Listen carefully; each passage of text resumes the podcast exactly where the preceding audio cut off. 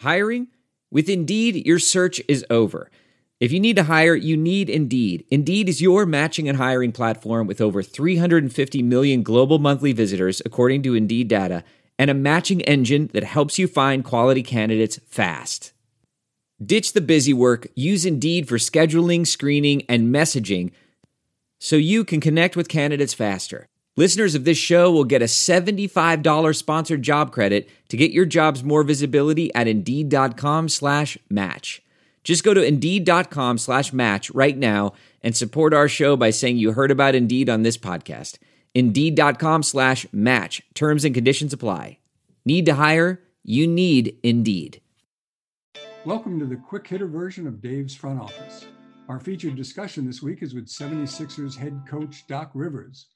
Doc is no stranger to racism, and here's how he handled it. I know you've experienced a lot of racism in your own life. Uh, your wife, Chris, was subjected to graffiti on her car and racist remarks when she started going out with you at Marquette. And after the two of you were married and had a family while you were playing for the Spurs, your house in San Antonio was burned to the ground by a couple of racist kids. Luckily, you and your family were not in the house. And I know Martin Luther King advocated a, a path of nonviolence, and I think you followed that path by raising your voice louder using your stature and position to advocate for change. But how did you bury your rage when you saw the ashes of your house, lost your dog, your family photographs, and trophies? It was hard, Dave. Um, you know, I remember that day and pulling up to a house that was literally crashing down. Um, and at first, I didn't know why. I just knew my house was on fire.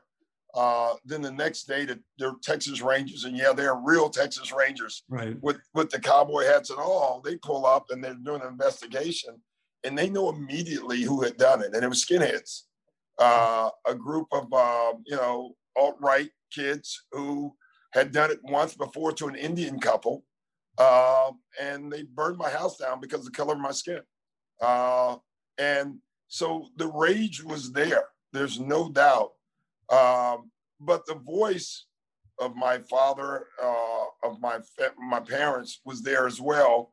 Um, you know, there will be no victims. You know, keep moving on. Don't let them see you hurt.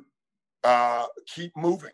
And so that's what I did. It was funny. Now, Chris, on the other hand, she wanted, I had friends too that called me. Honestly, I had honestly got friends from Chicago that called me and wanted to come up and, and start something. Right. And I, I said, no, I resisted all that. I said, uh, I'm going to keep living my life to let people know there's nothing you're going to do to affect me. Uh, I'm not going to give you uh, that pleasure uh, of looking at me and, and being a vengeful person. That's not who I am. And I think that would have hurt me and that would have hurt my life. You know, your, your dad was a Chicago policeman. And while you were a young man when, or probably a kid, six, seven years old, maybe when Martin Luther King was assassinated, you know, I wonder, did did you, especially with your dad as a cop, have a lot of discussions about race uh, when you were a young man about how to deal not only just with life but with the police that may have stuck with you and that you've passed on to maybe your kids and your family yeah you have to uh, when you're a person of color you better have that conversation and i think the, the conversation took more notice for me is because my dad, who was a cop, was telling me about cops. Right. You know, and it for me, the first time I ever saw my father cry was the day Martin Luther King was assassinated. You know, I never had heard of Martin Luther King right. until the day he was assassinated. I was seven years old, I think six or seven, and I come home. My grandfather and my father are on the couch crying, and I I knew something was big. Uh, now, every one of my family members were in the house, so I knew no one in my family had died. So it was very uh, complicated for me to try to figure out, confusing, like what was going on. They were all sitting watching the riots uh, around LA, around everywhere. Uh, they're, you know, the police dogs, they were showing that. And that far after is when my dad had that conversation that said, hey, listen, I'm a cop in Maywood. Uh, you are safe here but don't you forget when you leave this area and you get pulled over or you get stopped, if you're walking down the street, don't run, be polite. and and the first question, well, what if I haven't done anything? Don't run.